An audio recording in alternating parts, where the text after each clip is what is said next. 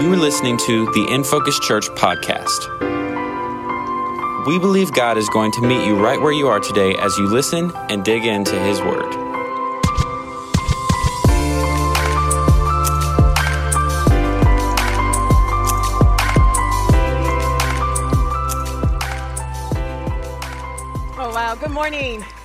Morning in Focus Church. It's, it is truly a privilege to be here. First of all, I asked um, Caleb if I could take that bumper home because I just need to send it to my people um, so they can at least see, like, oh, she kind of looks good. That's amazing. I actually had an opportunity to listen to some of the messages um, over the summer, and everyone kept talking about, you know, they'll come up and they'll talk about the worship and the bumper. So I was like, what is this bumper? I had no idea. Now I'm like, oh, yeah. I know exactly what it is. Worship team, production team, thank you. I know that some people sacrifice so that some people can be comfortable. So you sacrifice some things so that we can be comfortable in, in the presence of the Lord.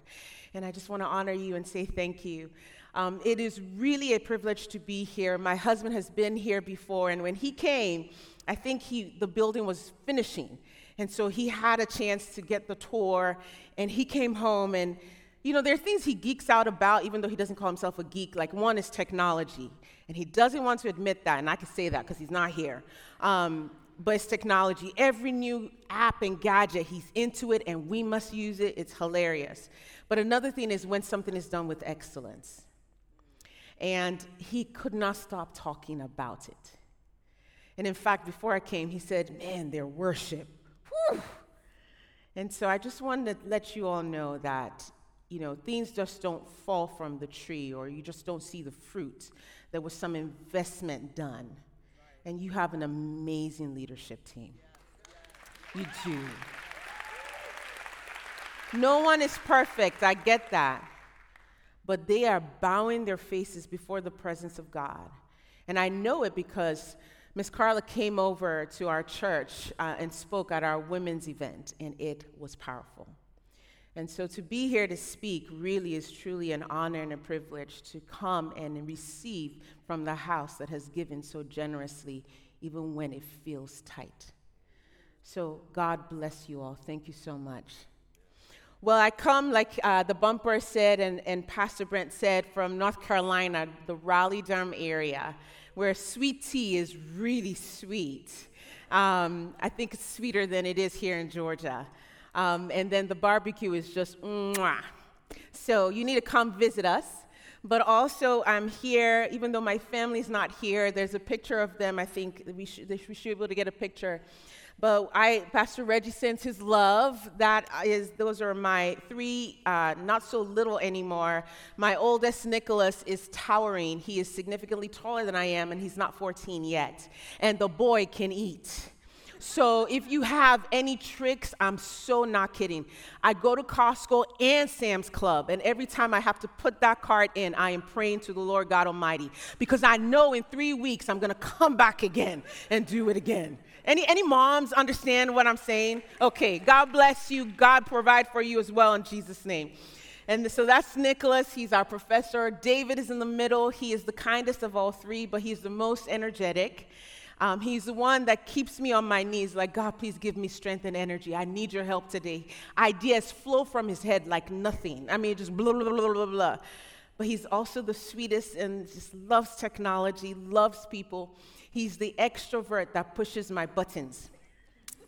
then you see this cute little face right there, Shiloh. Don't let that fool you. She's sweet, She's also feisty. So I don't know where that came from. I tell her, I say it's her dad, but I also know where it came from. Anyway, excited to be here, and I want to start with a story. In 2019, in a small town or small city in California, specifically Lake Elsinore is the name, with a population of a little over 65,000, they started to notice a swell in the population. So, you know how when you have the masters in the spring and everything just kind of goes interesting? Imagine that population times three. And they were getting 100,000 people in a, in a town for 65,000 people, they were getting 100,000 people in a day. Traffic was horrendous. The mayor, city officials were trying to figure out how to handle the visitors that were coming. And the question is, what were they coming to see in this small desert town? They were coming to see something called the super bloom. The super B L O O M. And I want to show you some images of what that actually looked like. These are not filtered images, as you'll see on your screen in just a few moments. That is real. The colors are vibrant. The extravagance is on, fire, you cannot fathom. And these poppy flowers, with just the most beautiful, extravagant colors, flowed from miles across mountain plains or hills, but it was in the desert. People were coming with selfies, taking pictures. They were concerned they will hurt themselves because a lot of them were not used to hiking, but they wanted to be in the middle of a phenomenon. Now, the interesting thing about a super bloom is that it only happens once in 10 to 15 years. But this one was so extraordinary that you could see this super bloom from space. And there's an image that shows you about what, how that looked like. That is how vibrant it was. It was an amazing thing. But what's very interesting about the super bloom is that it's what happens is it's not just the flowers that are supposed to come up for that season. There's a double portion of flowers that come out with colors that they haven't seen in a long time. But the reason why they do is because there was there had to be the perfect condition of, of certain extreme conditions to allow for this. These extreme conditions include floods, extremely cold weather, burning heat, fires, the things that cause an inconvenience, the things that bring challenges. And so these extreme conditions all come together with the sovereign power and wisdom of God and what happens is the very things that are so inconvenient, that are so challenging, bring friction and aggravate the soil and agitate it so that the seeds that had been down there for 10 years all of a sudden are pushed up to the front. So that by the time the flowers come out, it is not only extraordinary, it is supernaturally beautiful.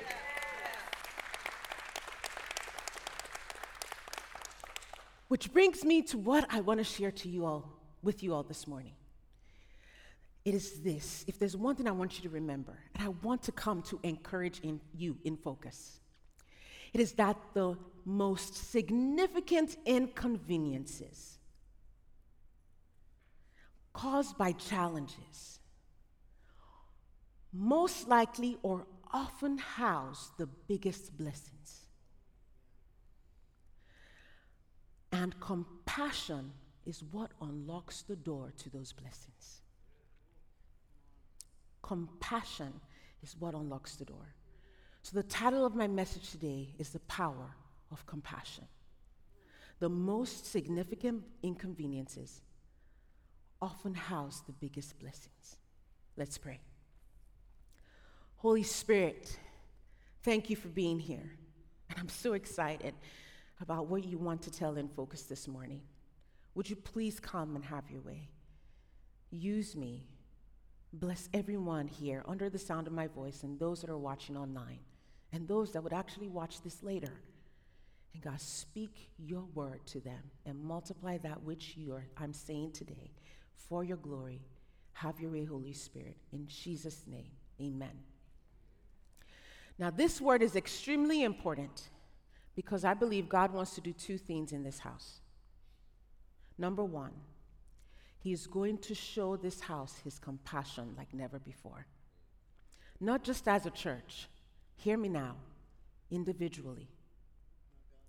But then also, He's doing that not just so that we can all feel good, but so that you can be a sign and a wonder with godly compassion to not just Evans, not just Augusta, not just to the CSR area, but to the whole state of Georgia, the whole nation of the United States of America, and perhaps the whole globe. In Matthew chapter 14, verse 13 through 22, there's a story that we're going to read. And it's the story of how Jesus shows compassion in an inconvenient moment. You see, compassion is not just feeling sorry for someone, that's sympathy. Compassion is not just putting yourself in someone's shoes, that's empathy. Compassion is sympathy, empathy, all rolled up into one, but then doing something about it. Compassion is saying, I see someone with a heavy load, so I'm going to come right under them and undergird them so that they can complete that which God has designed them to do. So it's coming alongside someone to see something. See, when you look at the word compassion in its original meaning in the text we're going to read, it talks about how it's moving from the bowels. So there's some action that is put into place with compassion. But a lot of times where we see someone showing compassion, it's because they're making a concerted effort to not do something else. There's always an inconvenience. So in Matthew 14, verse 13, read along with me. New, I'm reading from the New Living Translation. It starts in verse 13. It's, it's 13. It says, As soon as Jesus heard the news, he left in a boat to a remote area to be alone. But the crowds heard where he was headed and followed on foot from many towns. Jesus saw the huge crowd as he stepped from the boat and he had compassion on them. Everybody say he had compassion. He had compassion on them and healed their sick. That evening, the disciples came to him and said, This is a remote place, and it's already getting late. Send the crowds away so they can go to the villages and buy food for themselves. But Jesus said, That isn't necessary. You feed them. But we have only five loaves of bread and two fish, they answered. Bring them here, he said. Then he told the people to sit down on the grass. Jesus took the five loaves and two fish, looked up toward heaven, and blessed them. Then, breaking the loaves into pieces, he gave the bread to the disciples, who distributed it to the people. They all ate as much as they wanted, aka almost to the point of, I'm sure they didn't, they didn't do to the point of gluttony, but they were very full. And afterward, the disciples picked up 12 baskets of leftovers. About 5,000 men were fed that day, in addition to all the women and children. Immediately after this, Jesus insisted that his disciples get back into the boat and cross to the other side of the lake while he sent the people home. Verse 23 After sending them home, he went up into the hills by himself to pray. Night fell while he was there alone. In verse 13, it starts by saying, As Jesus heard the news. What is it that Jesus heard? What is it that he heard that caused him to say he needs to go to a desolate place or he needs to go to an isolated or remote place? Well, the news was that he had just heard from the disciples of John the Baptist that John the Baptist was beheaded. And the reason why this came about is because the king Herod had beheaded John the Baptist because John the Baptist was he imprisoned him because John the Baptist spoke against something that he was doing that was wrong. And when you read those verses before, you find out that it was not just, it wasn't Herod, it was the wife that Herod had married that he wasn't supposed to marry, that John the Baptist was speaking against, that actually requested for his head to be cut off as a reward for her daughter that was dancing in the presence of Herod and his friends. And so when Herod hears about Jesus, he's afraid because he's thinking, I thought I beheaded John the Baptist. Oh, he must have come back from the grave now, more powerful than ever. So I'm thinking this brother is probably afraid, but he's also looking for Jesus. Different scholars believe that Jesus is responding to the news of John the Baptist's death, and others believe that he's responding to Herod Agrippa looking for him. Jesus was not afraid of Herod finding him. He wanted he just wanted to be sure that he was going to the cross at the right time. But whatever, wherever, whatever is going on, I think it's just a little bit of both. But what I'm alluded to, what I come to, or the conclusion I believe happened is Jesus was grieving and he needed time to process.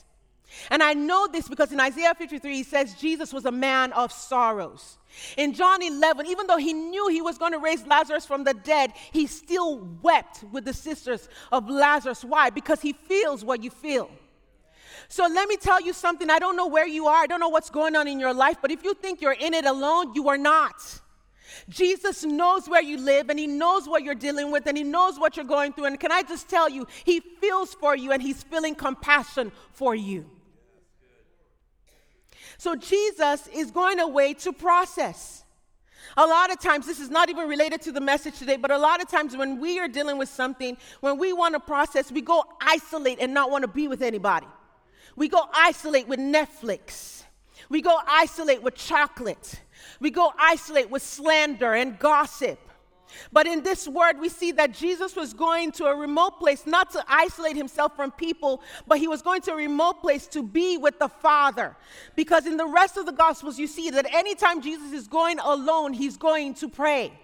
So, whatever you're dealing with, I just want to encourage you don't process by yourself, but instead process in prayer and process to hear from the Word of God what He's saying about your circumstance.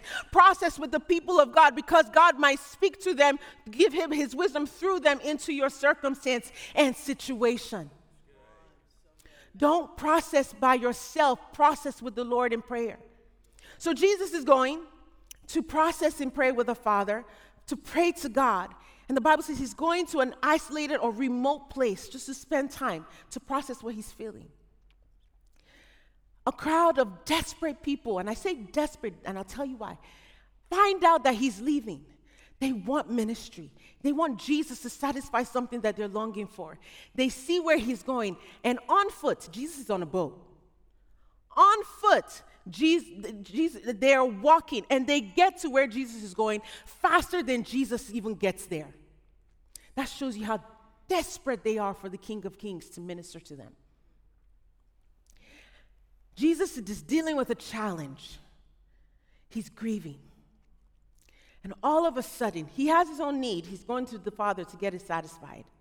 There is a convergence of needs. It's in that convergence that we see the inconvenience. Jesus steps out of the boat, wanting to be with the Lord, wanting to be with God. And who does he see? people that are asking for needs from Him. Some of you are in here and you have financial needs, and yet it's hurting, it's tight, but you sense the Holy Spirit telling you to give to a missionary. You sense the Holy Spirit tugging on your heart to give towards something that He's doing in the house. Or some of you are asking God to give you eternal peace because of everything that's going on at work. That's your personal need. But yet you are feeling the tugging to maybe help with children's ministry, the tug to mentor someone else. Yet you have this need where you feel like you're stretched to the capacity. Maybe some of you, there's someone in here, you're dealing with a loss. No one fully understands how deep that loss is or the trauma that you're having to walk out from, from something that has happened in the past. And even in the middle of that, people are still coming to you to ask you to minister, even though you're hurting. Young teenagers in here, you long for friendship. You long to be known. You long to be seen. And that's a deep need that you have. But yet you see yourself in your school or with your friends. And because you are the, the Christian, they know you believe in God. They come to you with their own problems, even though you have your own things you want to process. A convergence of needs. But it says when Jesus gets there, he responds with compassion. See, when I'm in a moment of inconvenience, when I'm hurting, do you know what I want to do? I don't want anyone to ask me for anything. In fact, just to give you some a glimpse of an example of this, when I am hurting, I want to spend time with God by myself. So what I would do is I'll tell all of my children, I am going into the room to pray, guys. Nobody come bother me unless you're passed out or bleeding. I go into the room, we have a room that has a pocket door. I close the pocket door and then you walk into the room and then I lock the door. And I'm right there just in worship because I just need God to help me. Because if He doesn't help me, I might say the wrong thing to the wrong person at the wrong time and just mess a lot of things up because of what's going on. Because everybody is normal until you really get to know them. So you're working with people. And right when I'm right there in my own personal space with the Lord, I hear, I told you, are you bleeding? No. Right, is anyone passed out? No. Get out. Because in that moment, I don't want anyone around me, but Jesus does not respond in that way. He doesn't say, I'm having a moment, don't talk to me right now. He doesn't say, I don't have enough money, so I can't help you right now. He doesn't say, Look, I am exhausted and tired, and you guys are pulling me so much. Please give me a break. No, he doesn't say that. The Bible says he responds in compassion.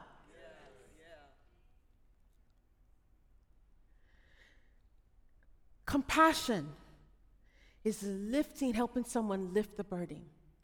In that moment, Jesus is dealing with his challenge. But he recognizes that inconvenience and he realizes the most, he, again, I believe that behind this inconvenience, there's a, an opportunity for God to show his blessing. You see, the thing with compassion is that compassion gives us an advantage for influence in our culture that is hurting. Compassion not only communicates value to another person, but it adds value to them because you're coming out of your way to say, You are worth it, I'm to help you.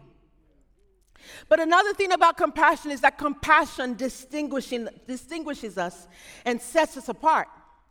And this is important for us to capture because in Exodus chapter 34, in verse 6, Moses is having a conversation with the Lord in this scripture. He's telling God, Listen, look, I know these people are stubborn and rebellious. He's talking about the Israelites that are coming from Egypt into the promised land.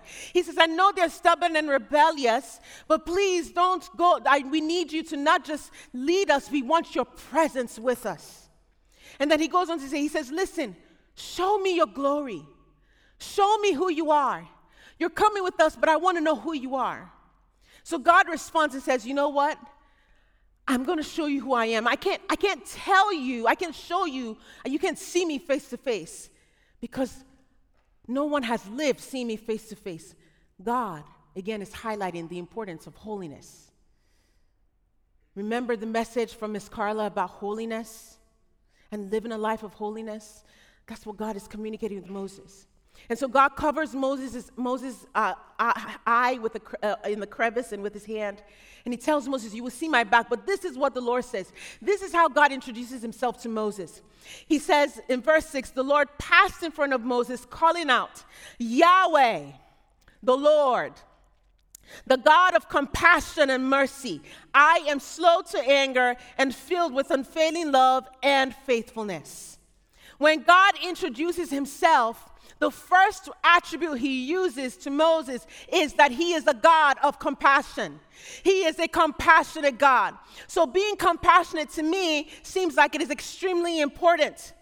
And now compassion distinguishes us because it's not only an attribute of God, we are made in his image, and so God has his attributes in us, and that's what he wants us to reflect.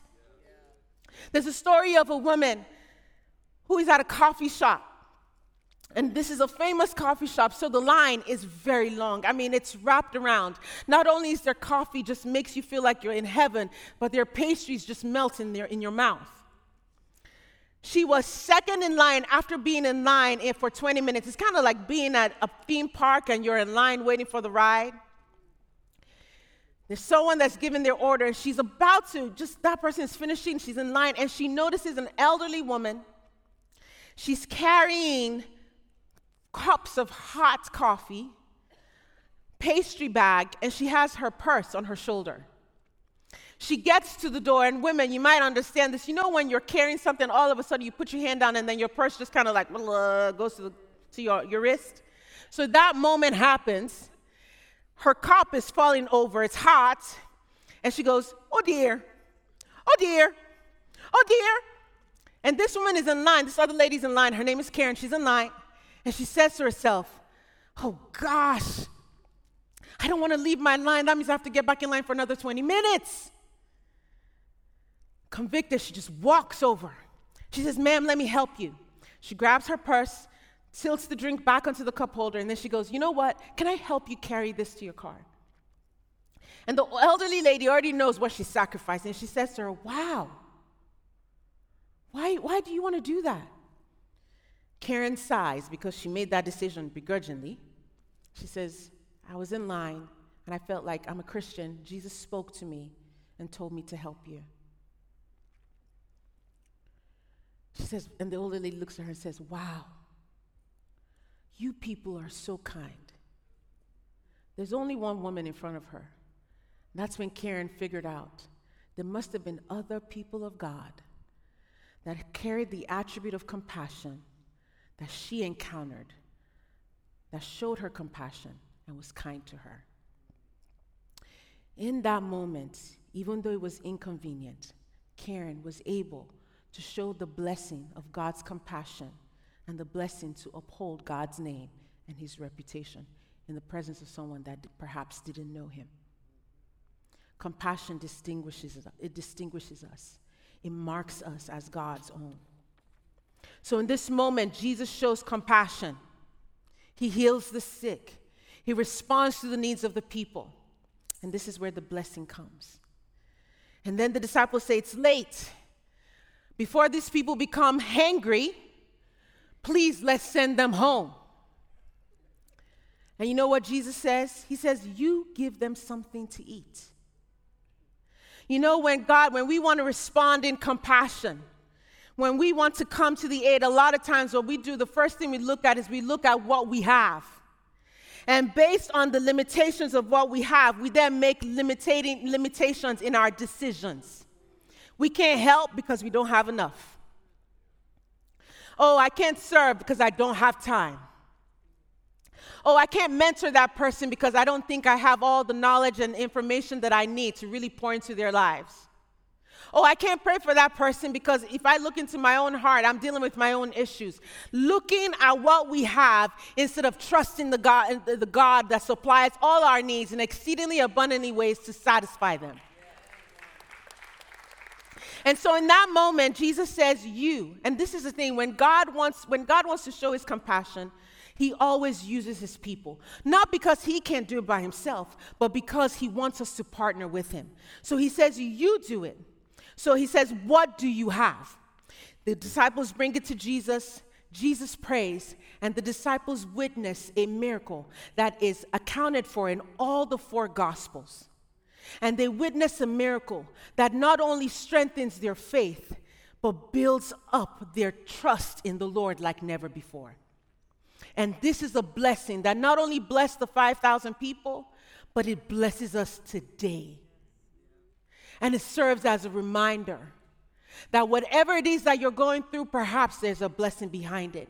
So, what is it that I want us to take away from this moment, from this morning, family? It's this number one, discern the moment. Don't dismiss the opportunity to employ God's solution. What is the challenge you're dealing with currently in your life that is keeping you up at night? What is the burden that you're carrying that you've said to the Lord, I can't do this anymore? Could it be perhaps that God is actually housing a big blessing behind it? Could it be that God wants to develop something in you that would then turn around be a blessing to other people in the area? Could it be that God wants to brand his heart with a reminder that he has never ever failed you yet? Don't dismiss the opportunity. Don't dismiss, but instead discern. Don't dismiss it. Don't dismiss it. Discern it. And how do we discern it? We pray. we posture our hearts. We say to the, we say in our minds, like, okay, let me stop. Let me watch my words. I listened to what Justin Gray said. He said, with our tongue, we can curse or we can bless. With our tongue, we can build up or we can break down. With our tongue, we can destroy or we can declare. Instead of destroying the blessing that is housed behind the inconvenience, why don't you ask God to reveal what He's doing so that you can come alongside of Him in faith and speak your word, His word, into existence? Don't dismiss it. Yes, it's hard, but Jesus has been there and He's never ever going to leave you. But the second thing is we need to pray. We need to pray for compassion and pray for strength to respond compassionately. Like I said, God is a compassionate God. He knows what we need and is the prime example of how we should respond. So if you feel like you don't have what it takes, then just ask Him for it. Say, when you're at work, here you are working hard to get that promotion, but then they've hired someone else to take that place and they want you to train the person. or it's a coworker who is trying everything in their power to sabotage you because they want your position.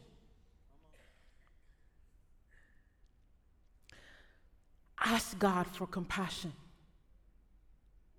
Tell Him to fill your heart to know how to respond. Perhaps that might be an opportunity to bring that person into the kingdom of God and then they become your greatest advocate. Another reason why you need to pray for compassion is because what God God will require from us personally what he wants to do corporately. So if God is bringing compassion to this house, it starts with you. How are you treating your spouse at home? How are you treating your children? Youth, how are you treating your siblings? Because even though your mom and dad don't see it, God does. How are you treating your friends? How are you treating the people that don't look like you, don't come from the economical background that you come from? It starts with us. It starts with us. Discern the moment and don't dismiss the opportunity. Pray for compassion and the strength to respond compassionately.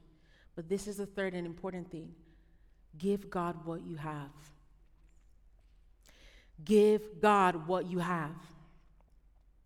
God will use the limited and natural resources and turn it into a supernatural abundance for your good and for His glory. Is time constraints a challenge? Ask God to give you wisdom so that you can show compassion is money an issue, but you sense God asking you to sow in some capacity? Trust Him to multiply it. If God can take something that was designed to only feed maybe two people to feed a, not just 5,000, but 5,000 5, and more, how much more what you have? If God is asking you to lead a small group, but you say you're not eloquent, then what should Moses say? Because Moses had a stuttering problem, but God used him. If God can use an immigrant like Ruth, if God can use someone with a past like Rahab, then God surely can use you. And God wants to use you. You see, when we give God what we have, God uses that to build our faith because God is not only interested in satisfying our earthly needs, He wants to meet our spiritual and eternal longings. He's invested in ensuring our, that our, we have our eternal well being right where it needs to be.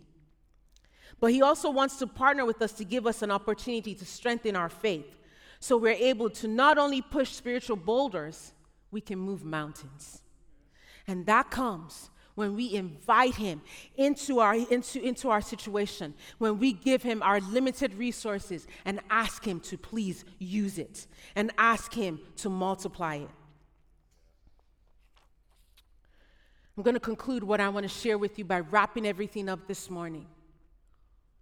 In focus, God's compassion has come to this house. Those areas that feel very tight, you're going to start finding ease. Those doors for ministry, for work that have been so closed, but you sense in your heart God saying, I'm coming to open it, it's going to start happening now. God's favor is not just on this house as a corporation, as a corporative, but He's on this house individually.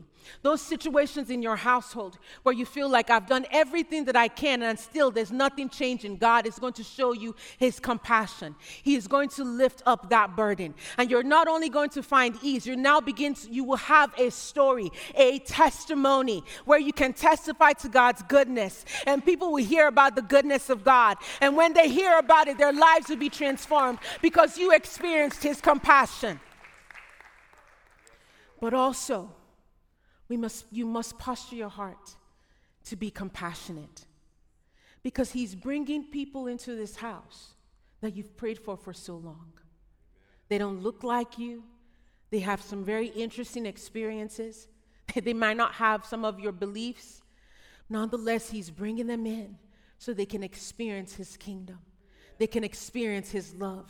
They can experience his redemption. They can experience his deliverance. And guess who he's asking to do it? You. You. The ultimate sacrifice, the ultimate compassion is Jesus.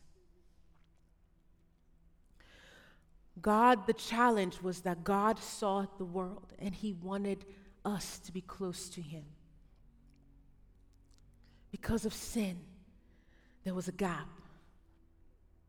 But he inconvenienced himself by sending his only son, Jesus. And Jesus came. He modeled what compassion should look like.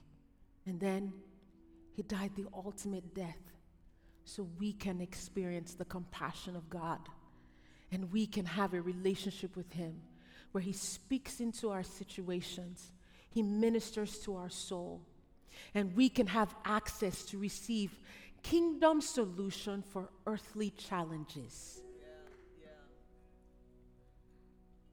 So we can be a blessing.